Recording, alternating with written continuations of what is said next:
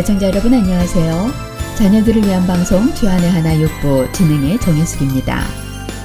지난 한 주간도 하나님의 말씀을 기준으로 우리 자녀를 잘 양육하신 여러분들 되셨는지요? 몇 주 전 제가 일하는 곳에 파트타임으로 일할 사람을 모집했었습니다. 워낙 일손이 필요한 시기여서 이것저것 보지 않고 바로 고용하여 함께 며칠을 일하게 된 청년이 있었습니다. 그 청년은 분명히 남자인데 커다란 알반지를 끼고 손톱에는 매니큐어를 하고 있었습니다. 조금 특이하다 싶은 생각이 있었지요. 그런데 하루는 그 청년이 자기를 데려다 주고 데리러 오는 또 다른 청년을 소개하며 자신의 피앙세라고 인사를 시키는 것이었습니다. 가끔씩 손님 중에 그런 사람들을 잠깐 잠깐 보기는 했었지만 이렇게 가까이에서 동성애자를 만나고 함께 일하게 된 것은 처음이었습니다. 제가 일하는 곳에는 그 청년 외에도 함께 일하는 네 분의 여성들이 있는데 그중 두 분은 학교에서 서브티튜 티처로 일을 하시기도 합니다. 공공교육에 대해 잘 알고 계시는 분들이지요. 그런데 하루는 이분들과 동성애자 청년의 대화가 이 시대의 학교에서 동성애가 어떻게 받아들여지고 있는가에까지 이르게 되었습니다. 그들이 대화 속에서 동성애는 아주 자연스러운 것이며 죄가 아니라고 생각하는 그들의 가치관을 보게 되었습니다. 온 식구가 매 주일이면 당연히 교회를 나가고 주변의 지인들도 저희처럼 집과 직장 그리고 교회라는 울타리 안에서만 생활하는 사람들로 둘러싸인 저로서는 이 청년과의 만남이 굉장히 큰 충격으로 다가왔습니다. 그리고 이를 통해 우리 자녀들이 매일 마주하고 있는 학교 생활이 어떠할까를 생각하게 되었습니다.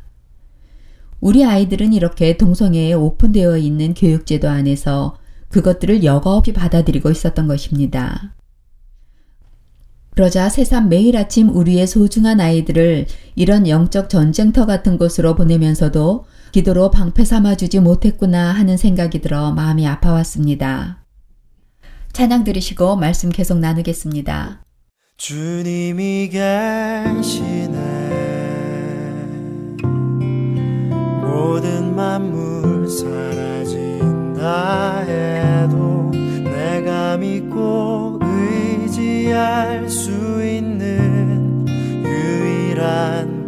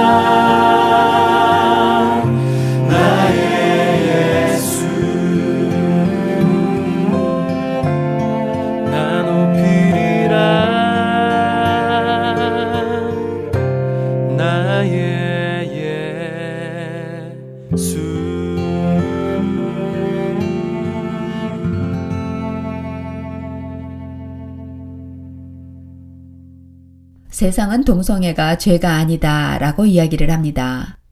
그것은 개인의 취향이라고도 말을 합니다. 애초에 그렇게 태어났다고 이야기를 하지요. 하지만 그것은 세상의 가치관일 뿐입니다. 성경을 통해 만나는 하나님께서는 결코 동성애를 개인의 취향으로 이야기하지 않으십니다. 그것은 모든 죄와 마찬가지로 하나님 앞에 가증한 것이라고 말씀을 하십니다. 저는 지금 동성애자를 정죄하자는 말씀을 드리는 것은 아닙니다. 그러나 동성애가 죄가 아니라고 하는 것은 잘못된 세상의 가치관이라는 말씀을 드리는 것입니다. 하나님께서 죄라고 하신 것을 죄가 아니라고 하는 것이 죄라는 말씀을 드리는 것입니다. 세상은 우리 자녀들에게 하나님의 가치관이 아닌 세상의 가치관을 매일같이 심어줍니다. 그에 비해 우리는 얼마나 자주 우리 자녀들에게 하나님 나라의 가치관을 심어주고 있는지요. 매일 아침 세상 속으로 등교하는 우리 자녀들을 위해 우리는 얼마나 기도를 했었는지요. 하나님께 오늘도 그들의 영혼을 세상에서 지켜주십사 하고 기도를 했었는지 부끄러워지기까지 했습니다. 하지만 늦었다고 생각할 때가 가장 빠른 때라고 믿습니다. 이제라도 이런 생각이 부뜩 들게 해주시니 감사할 따름입니다. 디모데 전서 6장 12절의 상단에서는 믿음의 선한 싸움을 싸우라, 영생을 취하라 라고 말씀하십니다. 이 말씀은 굉장히 공격적이고 단호한 말씀입니다. 싸움을 싸우고 취하라고 명하십니다. 우리가 그동안 우리 자녀들만 붙들고 소극적으로 교회에만 출석시키는데 만족해 왔다면 이제는 그 소극적인 것에서 벗어나 더 적극적으로 믿음의 선한 싸움을 싸우고 영생을 취하도록 훈련시켜야 하겠습니다. 더 나아가 내 자녀의 영혼뿐만이 아니라 우리 자녀의 친구들과 학교 선생님들의 영혼 구원을 위한 기도를 무릎 꿇고 시작해야 하겠습니다. 우리 아이는 문제 없다고 안심하시는 소극적인 태도 대신에 아이를 통해서 알게 된 아이의 친구와 그 친구의 엄마, 아빠까지 예수님의 울타리 안으로 초대하는 적극적인 믿음의 선한 싸움이 이 어두운 세대에서 우리 아이들을 지키는 길이 되지 않을까 생각해 봅니다. 자녀들을 위한 방송 주안의 하나 육보 준비된 순서로 이어드리겠습니다. 지금까지 원고의 이정미, 진행의 정혜숙이었습니다.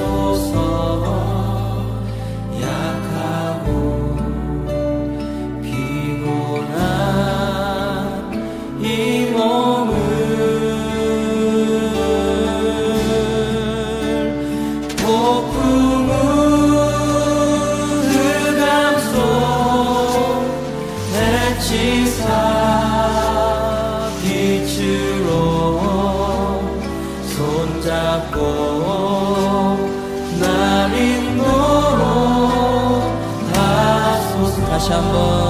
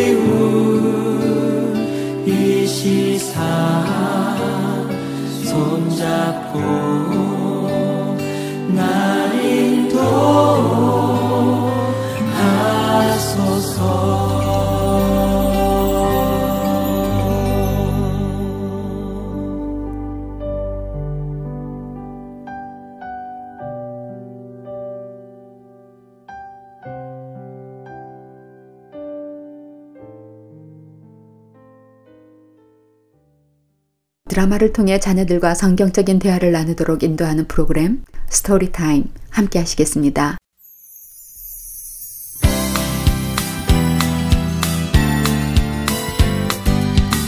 애청자 여러분 안녕하세요. Story Time의 이정희입니다.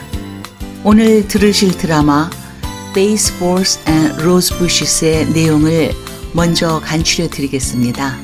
오늘의 주인공 바비는 여동생 셀리, 그리고 엄마와 함께 마켓에 갔습니다. 마켓에서 야구공을 본 바비는 엄마에게 야구공을 사달라고 조릅니다. 왜냐하면 자신의 야구공은 먼 거리에 사는 이모님 댁에 놓고 왔기 때문이죠. 하지만 엄마는 나중에 이모 집에서 그 공을 가지고 오면 되니 살 필요가 없다고 말씀하십니다. 그런 엄마의 반응에 바비는 기분이 좋지 않아졌습니다.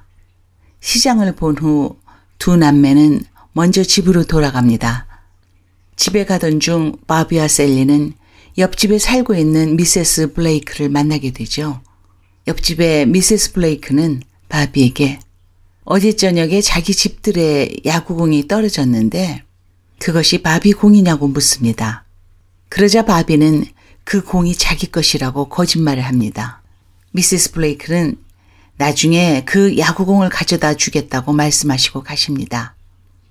미세스 블레이크가 떠난 후 셀리는 바비에게 왜 거짓말로 대답을 했냐고 책망합니다.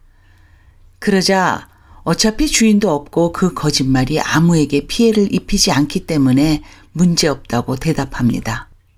사실을 알게 된 엄마는 바비에게 거짓말은 죄이고 자기 것이 아닌 것을 갖는 것은 도둑질이라고 말씀해 주십니다. 그리고 하나님께서 거짓말 하지 말라고 하신 말씀을 상기시켜 주시지요. 저녁 때 미세스 블레이크는 공을 들고 바비네 집으로 찾아오십니다. 그런데 미세스 브레이크는 화가 많이 나 계셨습니다. 왜냐하면 그 공이 자기 집 장미밭에 떨어지면서 아끼는 장미를 망가뜨렸기 때문입니다.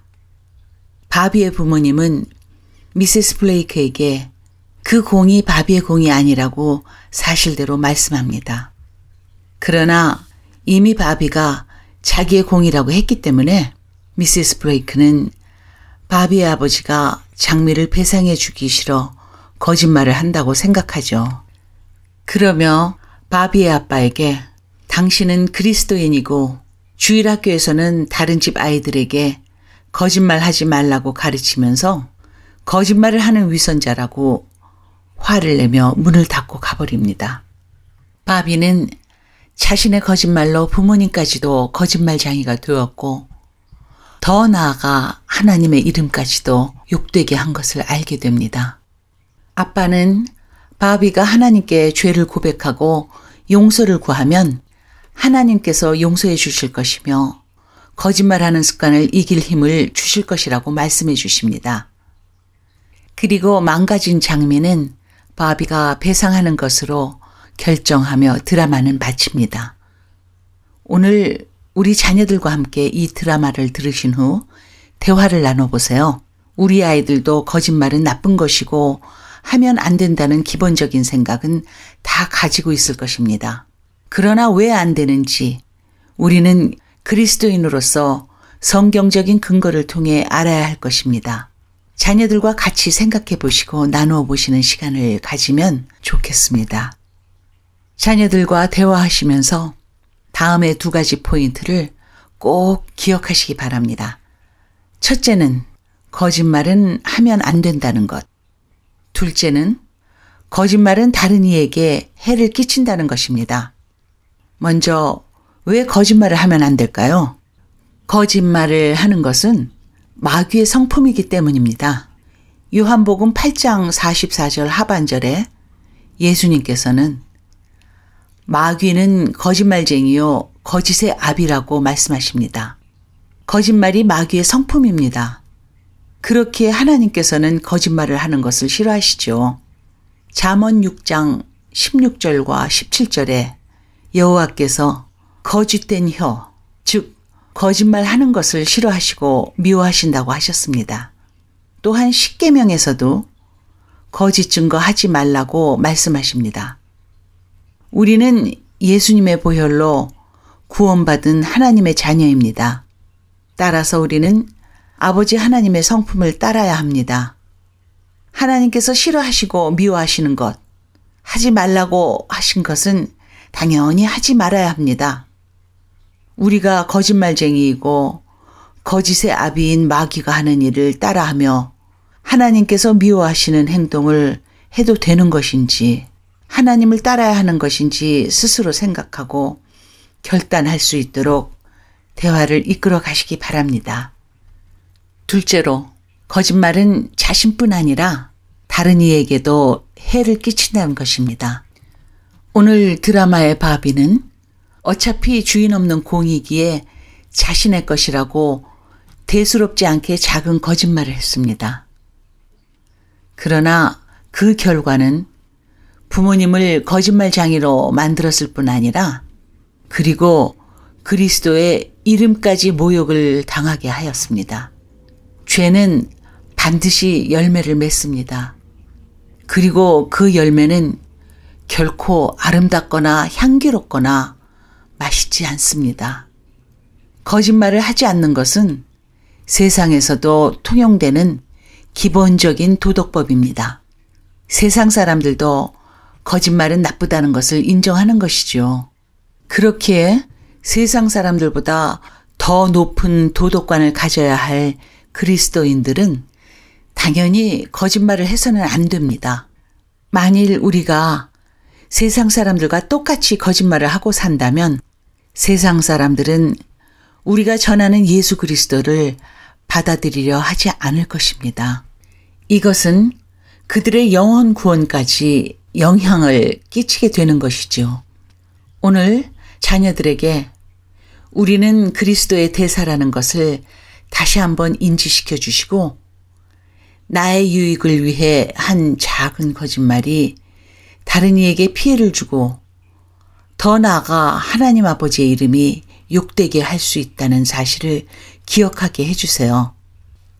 자, 오늘의 두 가지 포인트.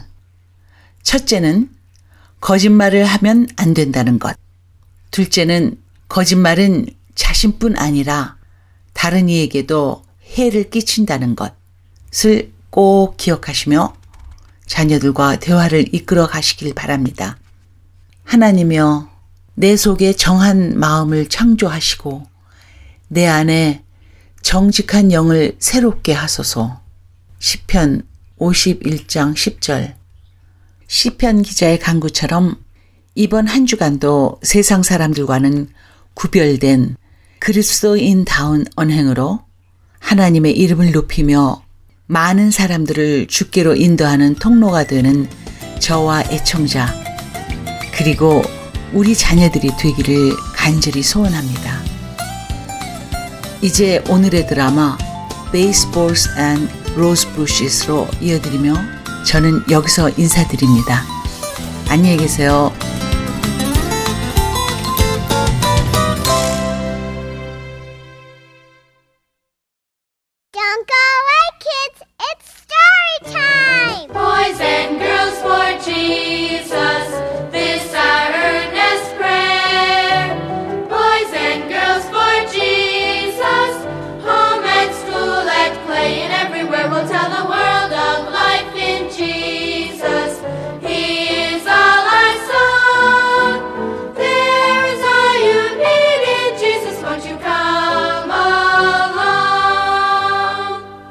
Hi, boys and girls. You're just in time.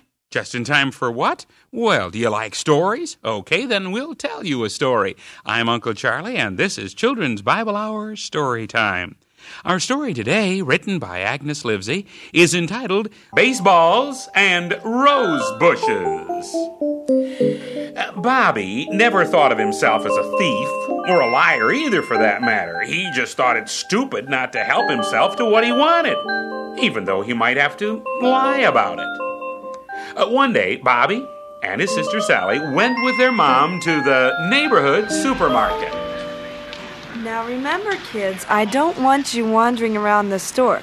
Stay with me so that when I check out, you'll be right there to help carry the groceries home. Okay, but let's hurry. These places are dull. I'll get the cart. Oh, Mother, look! They have baseballs. Can I get one? You don't need another one. I have only one baseball, and I left it at Aunt Mildred's. It's not doing me any good there.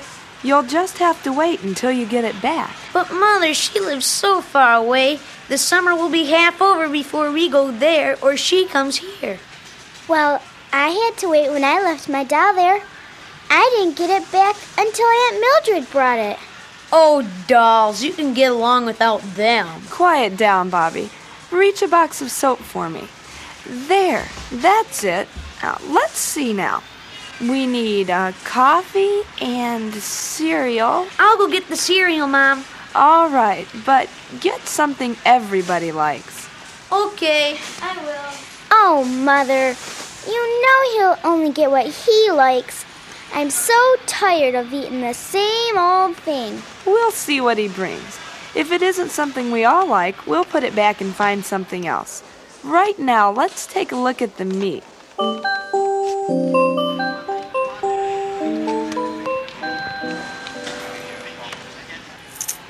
Here's your change, ma'am. Thank you.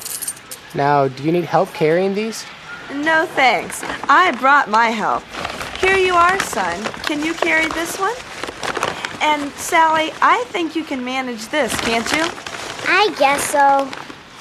You kids run along home. I have to stop at the dry cleaners to pick up your dad's suit. Okay, Mom. Bye.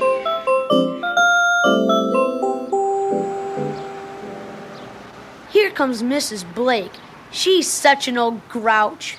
Bobby, if you don't stop saying things like that about people, you're going to get yourself into trouble. Besides, half of the time you're the one who makes them grouchy. No wonder they get mad when you act the way you do. I suppose Mrs. Blake is always nice to you. Well, I get along with her okay. I try to treat people the way I want to be treated. That's the difference between you and me. Shh, be quiet. Good morning, Mrs. Blake. Good morning, Sally and Bobby. Oh, say, Bobby, I found a baseball in my yard last evening. Did you happen to lose it? Oh, uh, yes, I did. But, Bobby, I'll just bring it over this evening. I'm glad I found the owner. Goodbye. Bobby, how could you lie like that? You know that isn't your ball. So what? She doesn't know whose it is. It's a sure thing she can't use it, so I might as well have it. You're gonna get caught for telling lies. Just wait and see. Tell me how. Whoever threw that ball into Mrs. Blake's yard isn't going to go and ask her for it. If they were, they'd have done it by now. So who's going to know or care? But you're always lying. I'm not either. Anyhow, if I do decide to tell a little white lie now and then, what does it matter as long as it doesn't hurt anybody? You worry too much.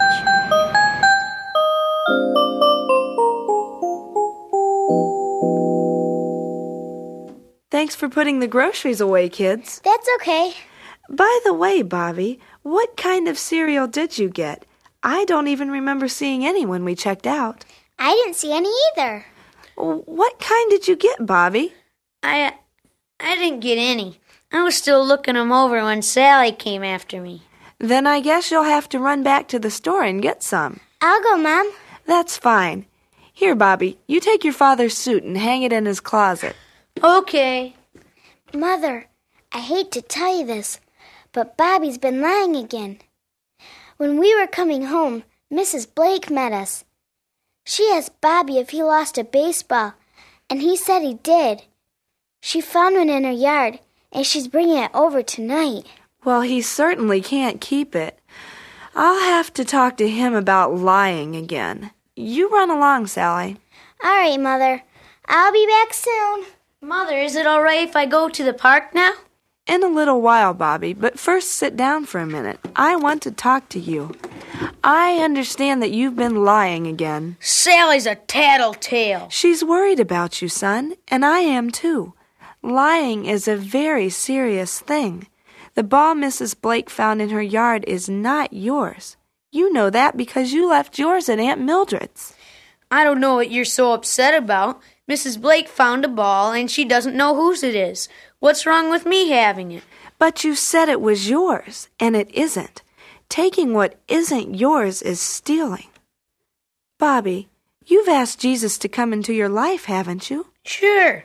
Well, you know what God says Thou shalt not lie. As a Christian, aren't you ashamed to lie the way you do? Well, I just don't see where I'm hurting anybody. I figure I might as well have the ball as to let Mrs. Blake keep it. Bobby, one thing's for sure. You can't go on this way. Either you change your ways, or something will have to be done to change them for you. And you will not be keeping that ball.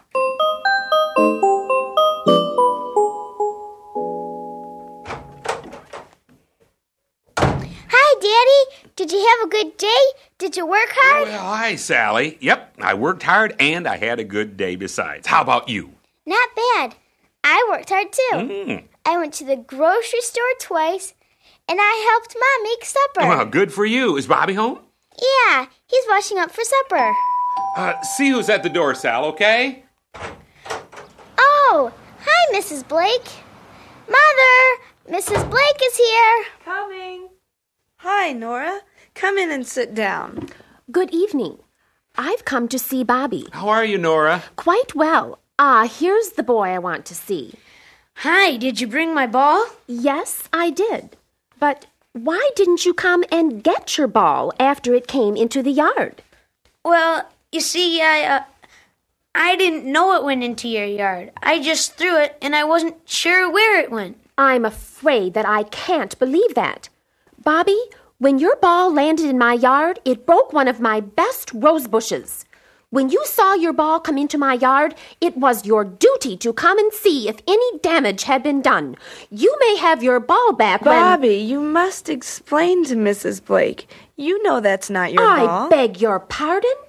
Why, I asked him just this morning if it were his, and he admitted it. But I know that it isn't his, Nora. He left his ball at his aunt's house last week. Say, that's right. Uh, what made you think this could be your ball, Bobby? Uh, did you forget about leaving it at Aunt Mildred's? I, uh, Well, I see how things are here.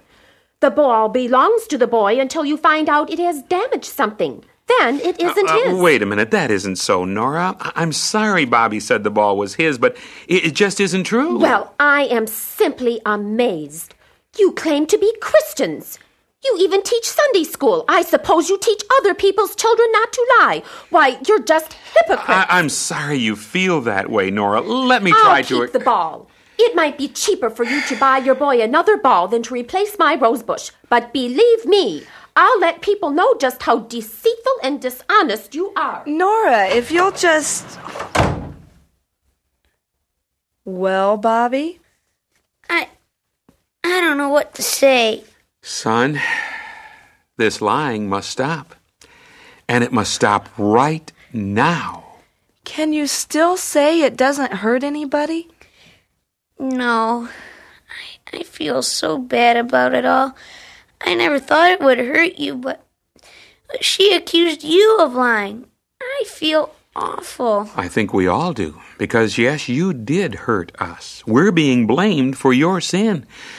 But even worse, son, you hurt the name of the Lord. How sad he must feel. I'm so sorry about it all. How can I ever make it right again? What can I do? Well, son, if if you'll confess your sin to God, he will forgive you. Then with his help you can overcome this bad habit of lying. I think you need to see what you can do to settle things with Mrs. Blake, too. Don't you? You mean like like go tell Mrs. Blake the truth? That's what I mean. She may not believe you, but perhaps if you pay for her rosebush and let her keep the ball, it would help. What do you think? Oh, okay. Uh, that'll be hard though. Yes, it will. But you can do some extra chores to earn money for the rosebush. All right. I just hate to even face her, but I'll do it. Oh, I hope I never tell a lie ever again, and I'm gonna ask God to help me.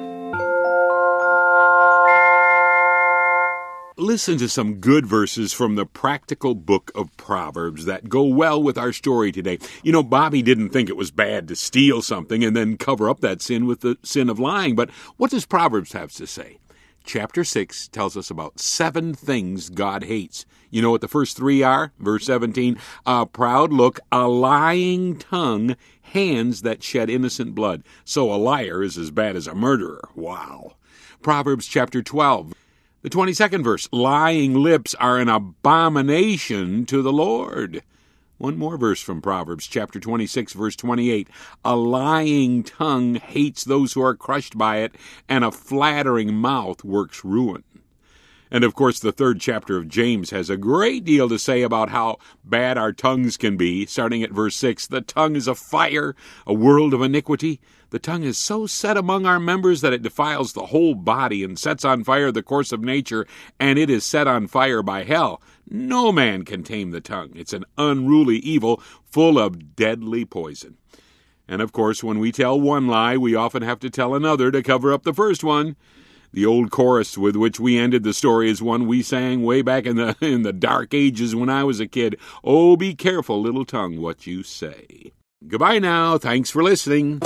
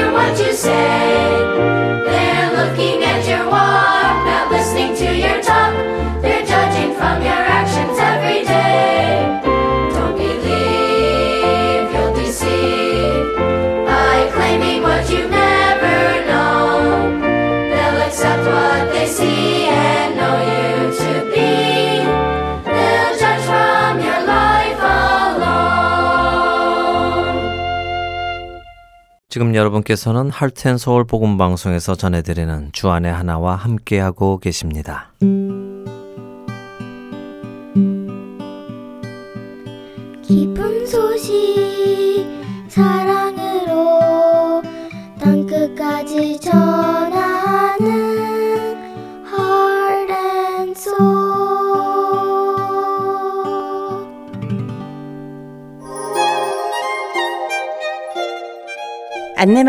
드립니다.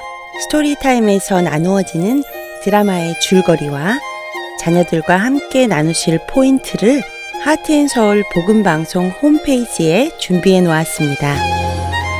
www.heartandsoul.org에 접속하셔서 방송 듣기를 클릭하시고 스터디 가이드를 선택하시면 됩니다. 프린트 하셔서 자녀들과의 대화에 앞서 준비하시면 도움이 되실 것입니다. 문의사항이 있으신 분은 본 방송사 사무실로 연락주세요.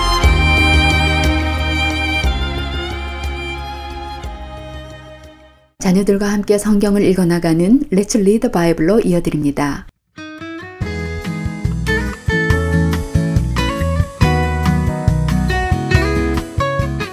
애청자 여러분 안녕하세요.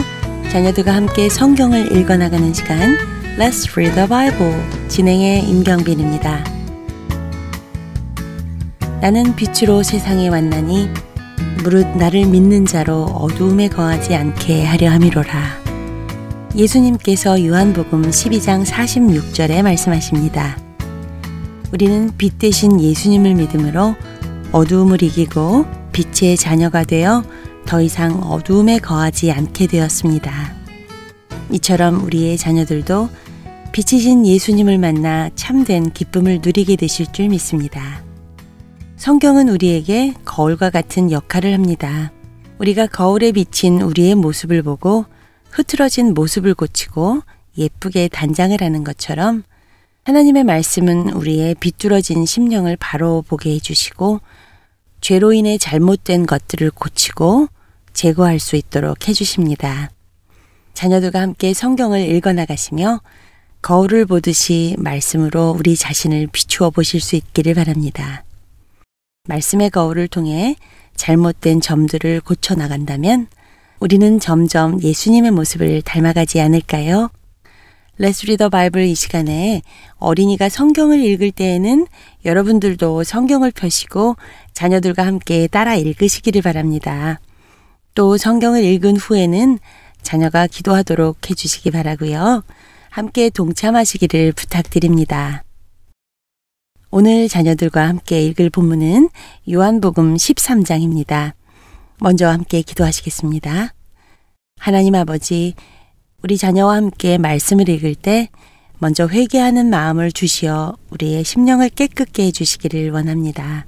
깨끗해진 심령 속에 아버지의 말씀이 살아 역사할 수 있도록 성령 하나님께서 도와주시옵소서 우리를 죄에서 구원하신 예수 그리스도의 이름으로 기도드립니다. 아멘. 자, let's read the Bible. 요한복음 13장을 읽어볼까요? 오늘은 뉴저지주 러너미드에 살고 있는 김수지 자매가 NIRV 성경으로 읽어드립니다.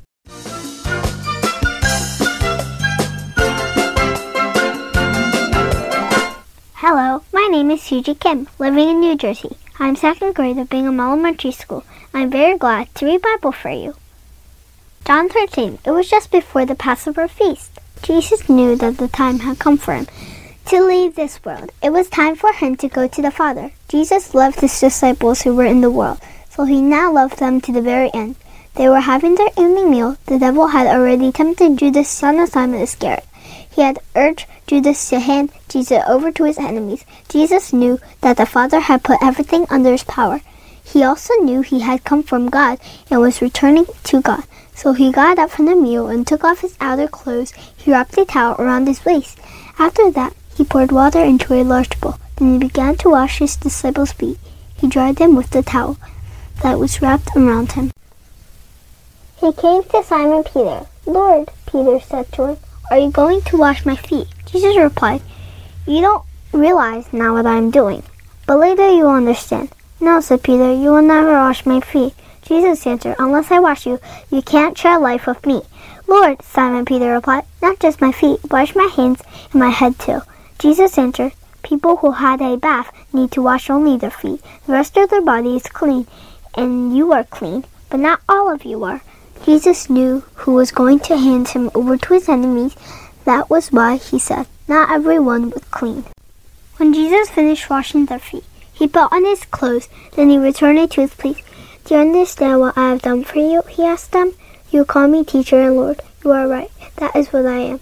I, your Lord and teacher, have washed your feet, so you also should wash one another's feet. I have given you an example. You should do as I have done for you. What I am about to tell you is true. A slave is not more important than his master, and a messenger is not more important than the one who sends him. Now you know these things, so you will be blessed if you do them. I am not talking about all of you. I know the ones I have chosen. But this will happen so that this passage of scripture will come true. It says, The one who shared my bread has turned it against me. I'm telling you now, before it happens, when it does happen, you will believe that I am who I am. What I am about to tell you is true. Anyone who accepts someone I send accepts me, and anyone who accepts me accepts the one who sent me. After he had said this, Jesus' spirit was troubled. He said, What I'm about to tell you is true. One of you is going to hand me over to my enemy. His disciples stared at one another. They had no idea which one of them he meant. The disciple Jesus loved was next to him at the table. Simon Peter motioned to that disciple, he said, Ask Jesus which one he means. The disciple was leaning back against Jesus. He asked him, Lord, who is it? Jesus answered, It is the one I will give this piece of bread to. I will give it to him after I have dipped it, it in the dish. He dipped the piece of bread. Then he gave it to Judas, son of Simon Iscariot. As soon as Jesus took the bread, Satan entered into him. So Jesus told them, Do quickly what you are going to do. But no one at the meal understood why Jesus said this to him. Jesus was in charge of the money. So some of the disciples thought Jesus was telling him to buy what was needed for the feast. Others thought Jesus was talking about giving something to poor people. As soon as Judas had taken the bread, he went out, and it was night. After Jesus was gone, Jesus spoke. He said, Now the Son of Man receives glory, and he brings glory to God. If the Son brings glory to God, God himself will bring, bring glory to the Son. God will do it at once. My children, I will be with you only a little longer. You will look for me, just as they told the Jews. So I am telling you now, you can't come where I am going. I give you a new command. Love one another. You must love one another just as I have loved you. If you love one another, everyone will know you are my disciples. Simon Peter asked him, Lord, where are you going? Jesus replied, Where I am going you can't follow now, but you will follow me later. Lord, Peter asked, Why can't I follow you now? I will give my life for you. Then Jesus answered, Will you really give your life for me? What I'm about to tell you is true. Before the rooster crows, you will say three times that you don't know me. Let me pray. Dear Heavenly Father, thank you for giving us your Son, Jesus, as an example to serve people and love people. Help us to serve one another. Help us to love one another. In the name of Jesus I pray. Amen. 김수지 자매 감사합니다. 요한복음 13장 잘 읽어주셨어요. 요한복음 13장에는 최후의 만찬을 하시기 전에 제자들의 발을 씻기시는 예수님의 이야기가 나오네요. 예수님께서 자신을 낮추어 친히 제자들의 발을 씻어주시며 우리에게 몸소 섬김의 본을 보여주셨습니다. 이 교훈에 대해 자녀들과 함께 나누실 수 있기를 바랍니다. 또 예수님이 제자들에게 본을 보이신 것처럼 우리 부모님도 자녀들에게 본을 보이셔야 할 것입니다. The Bible에서는 청취자 여러분들의 적극적인 참여를 기다리고 있습니다. 여러분의 자녀가 직접 읽는 성경 말씀을 스마트폰에 녹음하셔서 저희 하트앤서울 복음방송으로 보내주시기 바랍니다. 녹음에 관한 자세한 문의는 방송사 전화번호 602-866-8999로 연락해 주시면 안내해 드리겠습니다. 한 주간도 섬김의 자세로 이웃을 사랑하시는 여러분과 자녀분들 되시길 소원하며 the Bible 오늘 이 시간 마치겠습니다. 안녕히 계십시오.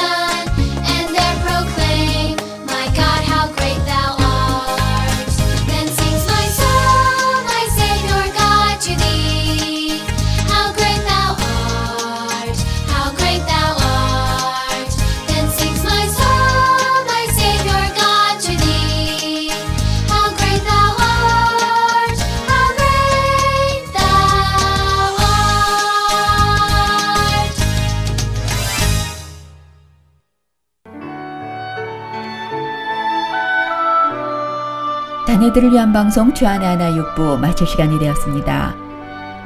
다음 한 주도 우리에게 맡겨주신 자녀들을 믿음의 선한 싸움을 싸워나가는 그리스도의 군사로 키워내시는 저와 여러분 되시기를 바라며 자녀들을 위한 방송 주안의 하나 육부 다음 주 이 시간에 다시 찾아뵙겠습니다. 안녕히 계십시오.